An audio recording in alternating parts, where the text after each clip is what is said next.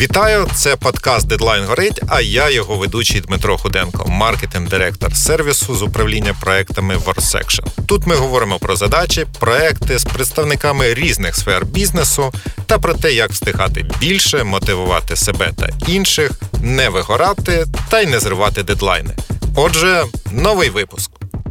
Сьогодні у мене в гостях успішний підприємець, блогерка та співвласник діджитал-агентства Краса Меліса Садик. Меліса, привіт! Всім привіт, рада бути сьогодні з вами. Супер. За останні роки вже багато було сказано про мультизадачність, що це супер неефективно, проте інколи буває е, досить необхідно. А в сучасних умовах це ще й доводиться комунікувати з командою, е, з партнерами на відстані, дистанційно.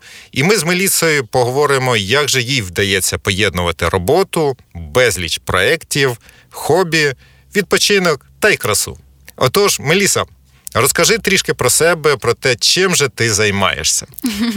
Почну з імені. Це все таки моє ім'я. Це не псевдонім, це досить часте запитання. Мене звати Меліса, мені 22, і я вже більше чотирьох років, можливо, навіть п'яти, в онлайн-маркетингу. Сюди мене заніс вітер дуже випадково. Мені просто потрібно було заробити якісь перші гроші.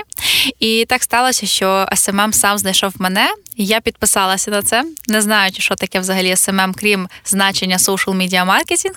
І я просто пішла на зустріч. І так сталося, що мені почало вдаватися, мене почали рекомендувати люди. І пізніше ми створили агентство, пізніше education, ми створили онлайн-академію, і таким чином я почала в тому всьому варитись. Супер. Е, давай тоді трошки про це поговоримо. Ти співвласниця SMM агентства краса. В тебе дуже такий слоган провокативний на інстаграм-сторінці агресивний SMM. Чому так? І може трошки. Е, детальніше про mm-hmm. саму агенцію. Ми створили агентство близько чотирьох років тому. У нас був такий лозунг агресивний маркетинг. Зараз ми майже його не використовуємо. Просто в нас є е, така ситуація дивна. Ми вже інстаграм наш не ведемо близько двох років, ну півтора років але там досі постійно потік лідів, людей, які хочуть в команду. Мені досі дзвонять на робочий телефон, хоча ми цю сторінку взагалі не ведемо. І зараз ми її поставимо на рестарт і будемо її все-таки продовжити вести. Щодо агентства, ми просуваємо бізнес в соціальних мережах. Це можуть бути особисті бренди, це можуть бути комерційні бренди. І зараз запустили окрему, якби таку е, хвилю. Це онлайн навчання вже близько півтора роки на різних векторах. Це SMM, це таргет, це сайти на тільді, це дизайн, це ілюстрації е, такого такого плану. Раніше до карантину у нас команда була дуже велика. В нас було в офісі прям 20 людей. Ми всі разом працювали. Це був неймовірний період житті. Це е, було зранку до ночі, всі втомлювались, але був такий кураж. Було круто. Ми могли там вечором відкрити шампанське, включити там якийсь фільм, вже коли втомлені, пограти в PlayStation. А потім бахнув карантин, і ми зробили правило. Я вважаю його правильним. Е, що Хто хоче, приходить в офіс, коли хоче, можете взагалі не ходити. Головне, щоб була виконана робота. І таким чином команда чуть-чуть порозлізалась. Ми переїхали в різні міста жити. Офіс лишився у Львові, е, і ми всі працюємо віддалено. Таким чином і команда зменшилась за рахунок карантину. Тепер у нас, напевно, людей 10 таких, що на постійній основі, і ну і 10 людей ми можемо ще залучати залежно від кількості проєктів і виду обов'язків. А як взагалі виникла ідея створити саме агентство і займатися цим напрямком? Я би хотіла себе похвалити тут, але ні. Е, ця ідея не моя, це ідея мого хлопця, який 4 роки назад прийшов до мене з ідеєю і сказав: Ти так класно ведеш інші інстаграми. Ми давно хочемо з хлопцями. У них є команда раса, тому і краса. Ми додали букву К. Просто до раси ми додали К і вийшла краса. Е, ну і як, звісно, якби лице тої компанії. Е, і вони сказали, давайте будемо робити агентство під наші проекти, тому що вони там вже з юності, які запускали міні-бізнеси, і вони хотіли, щоб саме їхнє агентство просувало їхні проекти.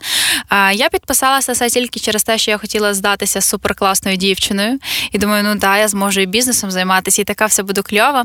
Я підписалась на це, не знаючи нічого. І він він мені каже: Давай зустрінемося і поговоримо, пропишемо рої, ромі, KPI і поставимо дедлайни. Я кажу, угу, угу, добре, давай. Він каже: А ти знаєш, що це? Я кажу, ну так. Він каже, що? Я така, ну я знаю тільки слово дедлайн.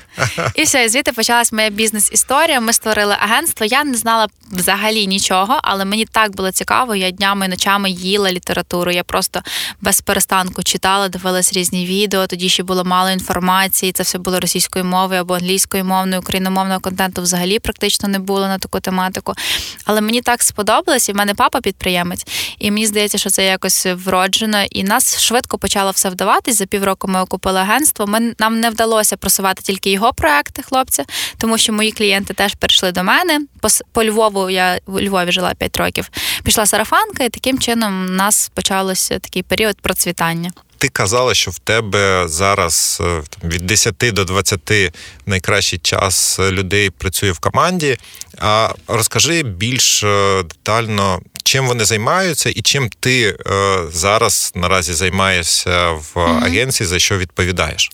Е, Якщо брати частину агентства, яка займається саме веденням проєктів, я майже відійшла від того. От майже взагалі в нас є project менеджер Соня. Привіт. Вона бере все на себе, вона відповідальна і вона контролює е, команду. Хто є ще в команді? Після project менеджера йде аккаунт менеджер, який спілкується з клієнтом безпосередньо і передає е, ТЗ і взагалі відгуки команді. Є контент-менеджер, який пише контент-плани, контент-стратегії. Є людина сторісмейкер. Ми, до речі, придумали це ще до того, як це стало мейнстрімом. На сторісмейкери вже десь близько трьох років. Сторісмейкер створює, пише сторітелінги, обробляє, закидає клієнту. Далі є копірайтер, який займається суто текстами. Є інстафотограф, є професійний фотограф, є таргетолог. Ну це основна команда.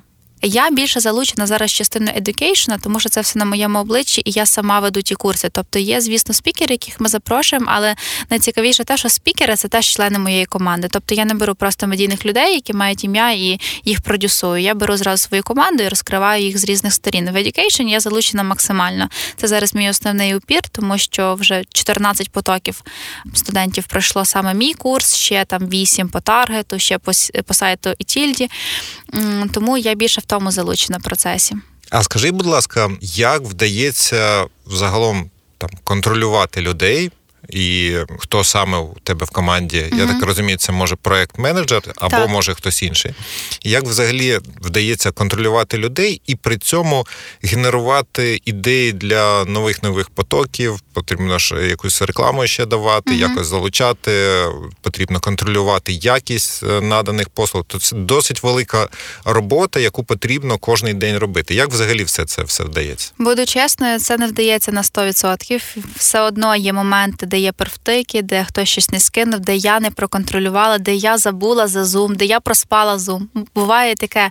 Е, я стараюсь такого не робити, але бувають різні ситуації життєві, наприклад, там 10 перельотів, і ти це приїжджаєш, тебе зранку зум, е, ти вмикаєш телефон, дивишся, все вже закінчилося, ти його мала провести. Тобто не завжди виходить. Але як контролюю, е, ми, наприклад, робимо щотижневі там дзвінки. Зараз стараємося частіше їх робити саме з проджект менеджером і узгоджуємо всі моменти для того, щоб їх зараз вирішити вирішити на корені, а не вже потім, коли буде вулкан, і ти вже нічого з тим не зробиш. Е, пробували і Trello, і нотатки, і Google календарі насправді. Не настільки ідеально виходить, як ти зізвонюєшся, в тебе є спільний, наприклад, Google документ там або в ТГ-чат, де ми прописуємо, ставимо дедлайни, KPI і просто слідкуємо за цією табличкою. Поки в Notion теж дуже комфортно працювати. Таким чином і контролюю. Е, розкажи, будь ласка, я от можу свого досвіду сказати, що е, коли ти е, працюєш над великою кількістю проєктів і потрібно контролювати багато інформації, в якийсь час це виснажує і ти починаєш втрачати фокус. І е, там мультизадачність, вона ну, зазвичай ні до чого е, хорошого не призводить. Тобто в якомусь е, короткому проміжку часу так вона дозволяє тобі більш ефективно працювати. А якщо ми говоримо про більш довгий період, то вона суттєво знижує твою ефективність. От що для тебе мультизадачність взагалі, окрім Notion і там якихось е, Google документів, взагалі, як тобі вдається керувати там великим кількістю цих задач, і може якийсь секрет, який яким ти поділишся? Зараз спробую пояснити. Мені здається, що я сама по собі мультизадачна. Я не говорю, що це добре, але мені це і не йде дуже поганою якістю. Мені е, я от часто себе ловлю на думці, що я сижу і роблю одну справу, і мені скучно. Ну мені мені мене відчуття, що я втрачаю щось, що я можу зробити ще щось. Ну як можна, от, наприклад, в кіно. Я не можу просто сидіти дивитись фільм. Мені треба паралельно ще щось робити, ну мінімально, тобто це такий банальний приклад. І так стосується багатьох інших речей. Я коли йду в авто за кермом, я автоматично слідкую за рухом, але я не можу просто їхати. Мені потрібно або щось слухати, або щось дивитись, або зумити. Я можу включити в машині зум і дивитись на дорогу, і просто говорити мене чують. Тобто я якась сама по собі, в мене такий стиль життя. Я люблю, коли всього багато. Але звісно, бувають моменти, коли я максимально виснажуюсь, і я вже не розумію, де я, е, що я роблю взагалі я от можу прокинутись і не можу зрозуміти, в якому я місті прокинулась. Тому що останні три місяці я по різних країнах і містах, і в мене просто відчуття, що я е, втрачаю себе. Тому тут я беру себе в руки і відкриваю просто Google календар. Це єдина річ, яка мені допомагає, буду чесна. Всі інші додатки круті, я от їх юзала. Е, Асану, типу, мені це все не допомагає, тому що я не надто контролюю себе в тих додатках. А Google календар це ідеальне для мене рішення, або там Apple'ський е, календар. Тому що я бачу, наприклад, на 8 ранку там у мене ну, ладно, сон, на 9 ранку у мене там може бути Zoom, зразу там, да, Project Manager. Це означає, що я в той момент годину контролюю агентство, яке бере на себе відповідальність за різні проекти, які вони ведуть. Далі у мене, наприклад, Zoom з командою, другою частиною агентства, яка запускає навчання. І мені потрібно це проконтролити. І таким чином я будую ці дзвінки. Далі я собі ставлю зразу тренування, тому що я не можу без тренувань. Мені здається, що. Що, по-перше, мені здається, що я запливаю. По-друге, мені здається, що я неефективна. По-третє, це моя розрядка. Я дуже люблю прям вимотати себе в залі і от на свіжу голову після тренування про щось подумати. І в мене от просто весь день настільки запланований. Я в тому плані трохи мазохіст. Я люблю прям впритик. Хоча я люблю, от, наприклад, ставлю години між завданнями. Я розумію, що я десь пізнююсь, десь затори, десь ще десь каву треба випити. Але я стараюся заповнити весь день красиво. От вчора, яскравий приклад, позавчора, я проснулася після відрядження з боржомі. Ми їздили в Буковель знімати їм контент, рекламну кампанію. Я вернулася, е, я проснулася і така думаю, ні, все, я сьогодні сплю. Мені треба відпочити. Це був такий навантажений там 4 дні. Я проснулася о першій в обід. Я вирішила нічого не планувати. Взагалі, от як піде день, так і буде. Вже в п'ятій годині я була знервована. Мені не подобалося, як я живу. Я я вже злилася, чому я нічого собі не запланувала. І потім відпустила ту думку, відпочила. А вчора вже запланувала собі день і відчувала себе справжньою людиною, яка має плани, яка рухається відносно чогось, і в кінці отримує результат. Задоволена приходить додому, навіть може приготувати вечерю, що є нонсенсом, тому що таке відбувається дуже рідко. І лягає спати. Слухай, ти кажеш, що в тебе е, зідзвони з проджект менеджером так також у тебе є певні проекти в е, навчанні. Е, загалом скажи, а що для тебе таке проект? Як явище, що для тебе таке є проектом? Ну, проект, ну у мене буде банальне твердження. Проект це коли заходить конкретний кейс або людина, або комерційний проект і говорить: у нас є точка А, нам треба зробити точку Б. Я просто як маркетолог дивлюсь на це. Ми складаємо стратегію і ми просто рухаємося. Звісно, я покладаюсь на цінності проекту, на ідею, подобається мені чи люди чи ні. Але якщо я вже взяла цей проект, це означає, що вони вже дорівнюють моїм поглядам, і ми готові працювати. Тому що раніше я могла брати будь-які проекти, тільки би були гроші, щоб платити людям зарплати, тому що вони раніше в мене були на ЗПшках. А зараз вони відносно проекту мають свою частину. І так набагато легше е, опрацьовувати ці гроші, які приходять. Тому таким чином. А скажи, будь ласка, як би там добре не був спланований цей проект відносно його таймінгів, відносно навантаження на твою команду? Бувають випадки, коли зриваються терміни або щось іде не так. От що ти робиш в цьому випадку? Як вдається взагалі контролювати, що проект йде саме так, як тобі потрібно, або як було узгоджено з клієнтом? Та бувають випадки, коли дійсно ми затримуємо зі своєї сторони. Бувають затримки зі сторони клієнта, але в кінцевому результаті винні ми, тому що ми там не проконтролювали швидку передачу інформації. Е, різні е, випадки залежно від того, наскільки цей дедлайн затримався і наскільки серйозний клієнт. Наприклад, це може бути якийсь штраф з нашої сторони, там ми можемо там відмінусувати якусь ціну від е, проекту, який ми взяли. Або це може бути навпаки. Зазвичай ми самі робимо. Дивіться, такий лайфхак. Якщо ви розумієте, що ви цього місяця налажали Ну не ну, не зрозуміло з яких причин. Так сталося, так у всіх буває. Ми вже наперед перекриваємо свій мінус. Тобто, ми розуміємо, що кол е, місячний буде в кінці місяця, і нам потрібно буде підвести підсумку, зробити звіт. Ми вже за два тижні кажемо. Дивіться, у нас тут декілька ситуацій вийшло не на 100%. Ми б хотіли їх допрацювати. Ми безкоштовно зараз запустимо вам ще на тиждень рекламу. А тут ми зробили для вас безкоштовно стікери. І сторіс ми 50 безкоштовних вам дали. Все, клієнт залишається задоволеним, і тоді, коли вже кінцевий кол місячний, він вже трохи лояльніший до вас стає. Йому сподобалась ваша додаткова робота, і він розуміє, що нам на нього не пофіг.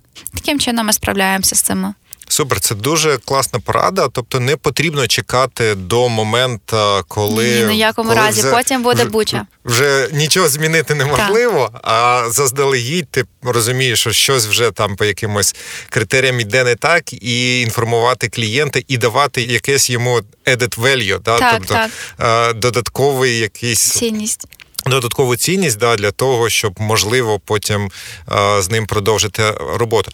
А взагалі, наскільки тобі важливі оці саме відносини з твоїми клієнтами? Я так розумію, що в а, твоєму бізнесі довготермінові відносини вони більш превелюють над якимось зробив і забув.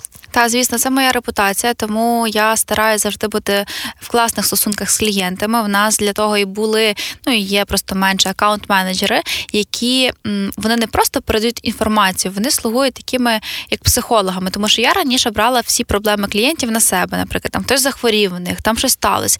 І я дуже сентиментальна в тому плані. Я завжди хочу допомогти, десь іду на поступки. Аккаунт-менеджер слугує для того, щоб бути оцим нейтральним психологом, тобто, що він це все вислуховував, а не я. Я не маю знати проблеми клієнтів.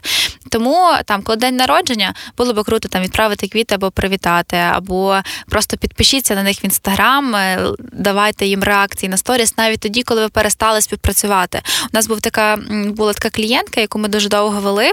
Е, потім в неї там в бізнесі була якась пауза, це додаткові витрати. Вона поставила нас на паузу, але вона все одно нам дзвонила, консультувалась. Я їй не казала: слухай, Олесь, отут чек на мою консультацію. Будь ласка, от рахунок банку туди відправляй. Я просто їй радила, це була одна хвилина мого часу, вона була задоволена. І вона мені принесла ще трьох клієнтів, які з нами були знову на, на довгій перспективі. Е, тому для мене важливо підтримувати стосунки з клієнтами, але не переходити ту межу друзів. Тому що вже коли ви стали друзями, то все, хана вашому проекту, хана вам. Е, це вже будуть особистосні якісь такі е, переговори, і вони ні до чого хорошого не переводять. Ну, мене такого в принципі принципі не було. Дивись, success story – це е, те, що загалом люблять розповідати, як все вдається, як все легко, і взагалі все ніяких жодних проблем. А можеш пригадати, можливо, якусь історію, е, яка була. Ну, скажімо так, не найкраща, але яка тобі дозволила там навчитись чомусь новому, яка штовхнула тебе далі. Це була не історія, яка там штовхнула мене далі. Це історія, яка навчила мене бути обережнішою і, можливо, тактичнішою, і не бути от якраз мультизадачною от на швидкості. Тобто, якщо ти вже мультизадачна, робити це помірно. А я, оце ж в мене швидкість, я ж лечу кудись постійно. І була ситуація, ми вели один досить великий політичний проект. І він вже закінчується, він вже все. Ми вже провели вибори, все супер, всі задоволені. І а перед тим ми вели е, ще один проект, який є опозиціонером того політика. Тобто ми вели не особистий бренд, а його бізнес, не знаючи, що через півроку прийде інша політична партія. І ми вели їх, і тут мені дзвонять і кажуть: а слухай, ти можеш там запустити останній пост на ФБ? Буквально там кинь на пару доларів, а я не хотіла дергати таргетолога, тому що це було якесь свято чи вихідний. Ну, якась подія була величезна. Я думаю, чому я буду напрягати команду? Я це робила тисячу разів, запускала таргет. Я зараз все зроблю. Я заходжу в кабінет, а Фейсбук же завжди оновлюється рекламний вообще, аккаунт і все і так далі. Бізнес-менеджер. І я заходжу, і мені підбиваються по алфавіту всі аккаунти. У мене їх ну, штук 40, напевно.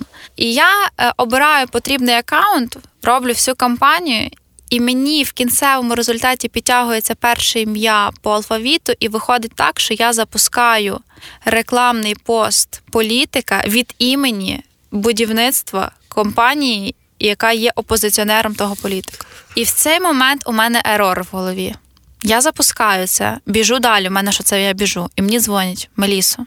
Ну, сталася халепа, ви це зробили спеціально.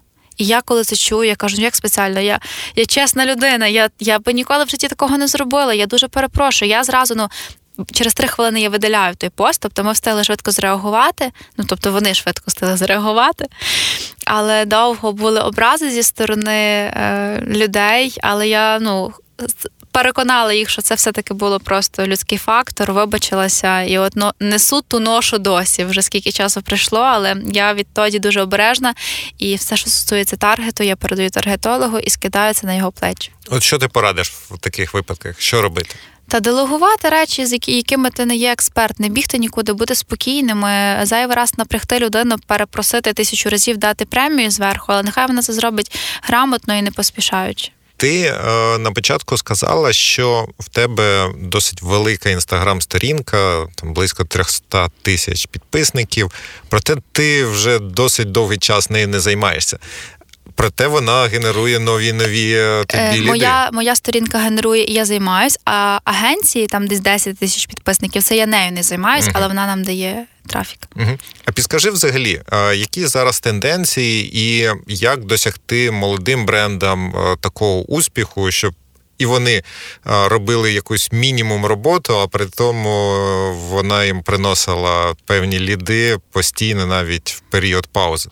Ну, якщо стосується аккаунта краси, то ми просто два роки без перестанку качали його. Ми працювали день і в ніч, і тому ми це відпустили. А як рух далі йде.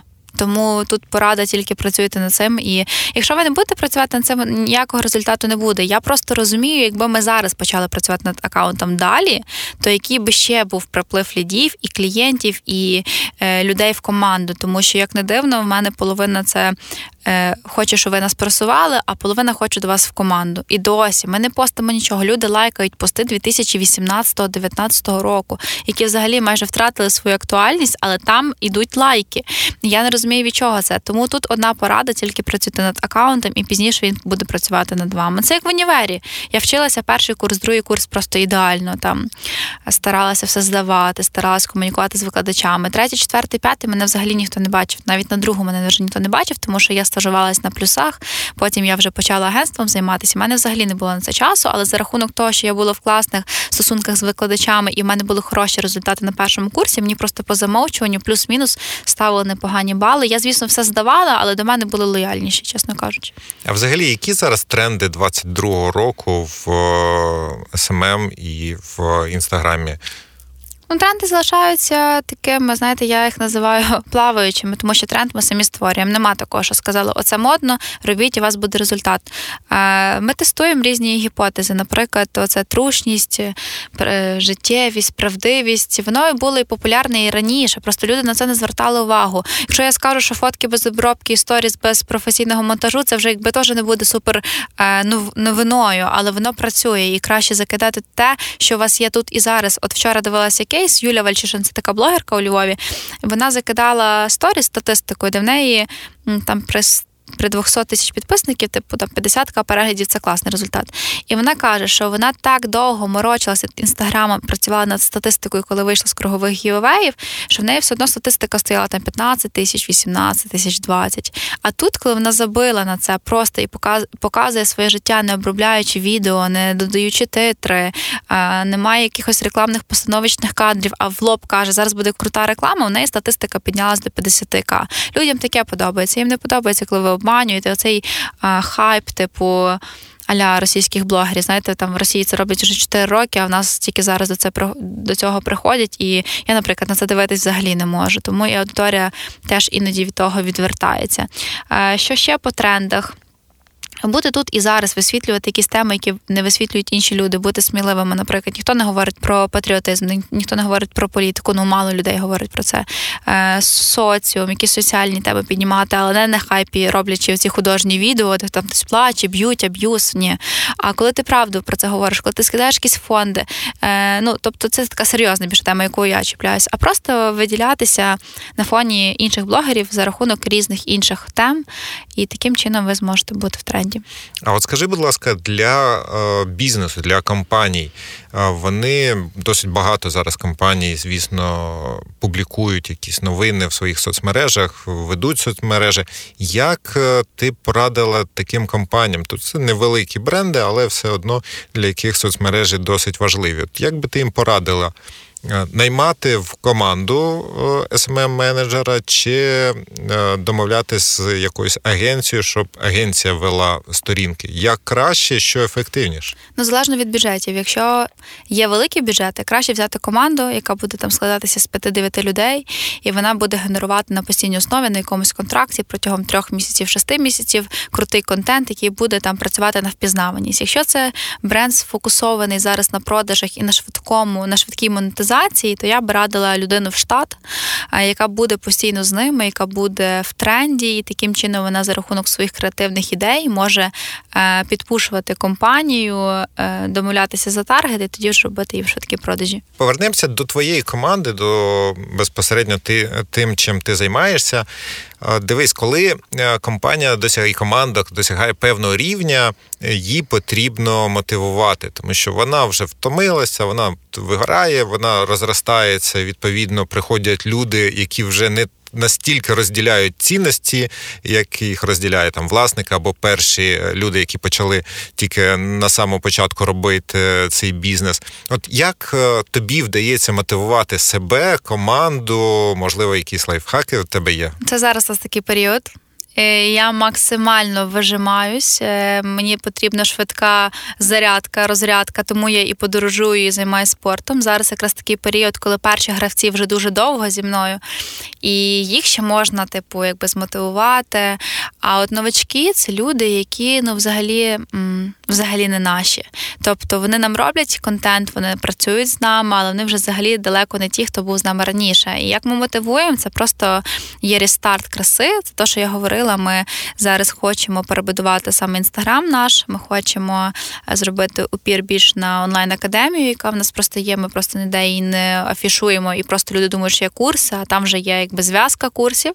І свою команду, особливо перших гравців, я просто перекину в онлайн-академію, де вони зможуть отримувати більше грошей, тому що вони будуть, окрім спікерів, отримувати. Ну, окрім того, що вони спікери, вони би ще отримали відсоток від продажів, тобто вони вмотивовані, щоб продати більше курсів. А клієнтів, які в нас будуть, ми закінчимо. І будемо брати клієнтів тільки від 3-4 тисяч доларів в місяць, для того, щоб команда була змотивована над ними працювати. А дрібних клієнтів, які далі будуть приходити в команду, ми віддаватимемо моїм студентам, які в принципі так зараз і працює. Тобто я розумію, що подальший розвиток компанії це якраз фокус на академію і розвиток і масштабування е, саме навчання. Да? Так, фокус на академію і фокус, можливо, на крупніших клієнтах. А міні-клієнтів ми будемо віддавати студентам, які теж будуть розвивати нашу академію. Угу. Супер. Давай тоді більш поговоримо про те, як тобі вдається відновлювати сили. Ти кажеш, що досить напружений зараз період. От я можу по собі сказати, в мене теж зараз і вихід на нові ринки, і зростання команди, і все це будемо щирі, забирають сили і не дають можливості там робити більше, чим хотілося б. І я для себе знайшов спорт у вигляді тріатлону, як Клас. така віддушина. Круто. Зараз готуюся до половинки айронмену, і це дозволяє переключитися на щось інше, і вже, начебто, фізично виснажений, але це тобі дає моральні сили рухати все далі. От що для тебе? Ти Мене, сказала речі... вже про спорт. От так. хотілося детальніше про це. У мене, до речі, друзі, теж Ironman пройшли. кажуть, емоції шалені, просто дуже круто вам тобі успіху. Е, чим я розряджаюся, це бокс. Я люблю бокс. Це е, Хоча я зовсім не жіночий. Е, так, я просто спорту. не спаруюсь. Я просто б'ю в грушу або б'ю в лапи і паралельно змішую з кардіонавантаженням. І е, пульс в мене 190 при ударах. І коли я вже завершую тренування, в мене так як фух, легше. А Далі це сноуборд, правда, тільки взимку, і я дуже рідко маю час виїхати десь в гори. Це Буковель найпримітивніше, але хочу ще раз на сноуборді взагалі ти забуваєш про все, тому що ти думаєш тільки про те, як зробити зараз упір на ногу, як стрибнути, як е, попробувати там зробити якийсь трюк, а цей трюк треба сфоткати, і ти така їдеш, стараєшся, всі на тебе дивляться, ти в класному костюмі. Тобто, оце все мотивує мене. Повітря класне, сніг. Е, і звісно, що музика і танці. Я якось так сталося, що я наполовину системна людина, система бізнес, таке мені дуже подобається.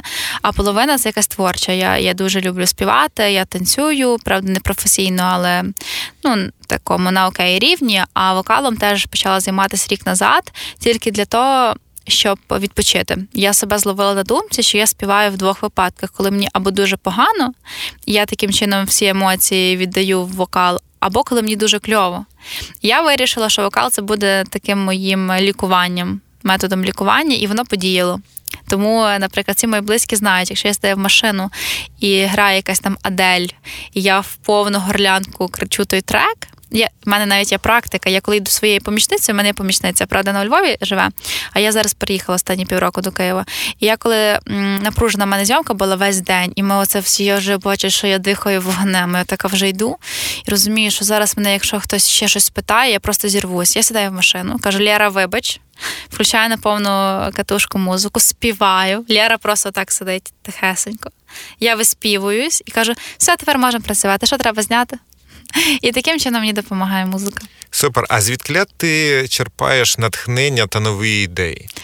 Е, нові ідеї, чесно, мені важко черпати. Це допомагає мені команда. От мене з креативністю е, мені треба і напрацювати. Я можу реалізувати все, що скажуть, але команда більше креативить. А щодо мотивації, мене мотивують відгуки студентів. От чесно, як би це не було продажно, вони мені просто такі якісь слова пишуть, що я там змінила їхнє життя. Я думаю, та я нічого не змінила. Ну я я просто дала інфу. Та ні, ти не розумієш. Там я пішла з роботи, яка мене бісила. Я заробляю в 5 разів більше. Я заробляю 25 разів більше. Я купила мамі поїздку на море. Я купила хлопцю PlayStation останній за 100 тисяч грошей. Там, типу, і я така це читаю і думаю, ну да, походу я прикольна. І мене це мотивує. Оце самолюбування, але за рахунок студентів, які отримали результат, а не просто там, якби мені сказала, ти кльова, мене би це не ну, не надихнуло. А коли вони через свій результат мені це показують, це мене надихає. Ну і іноді я сама себе надихаю, коли дивлюся свої історії з 2018 року на цей кошмар. Вибачте, будь ласка, за рос...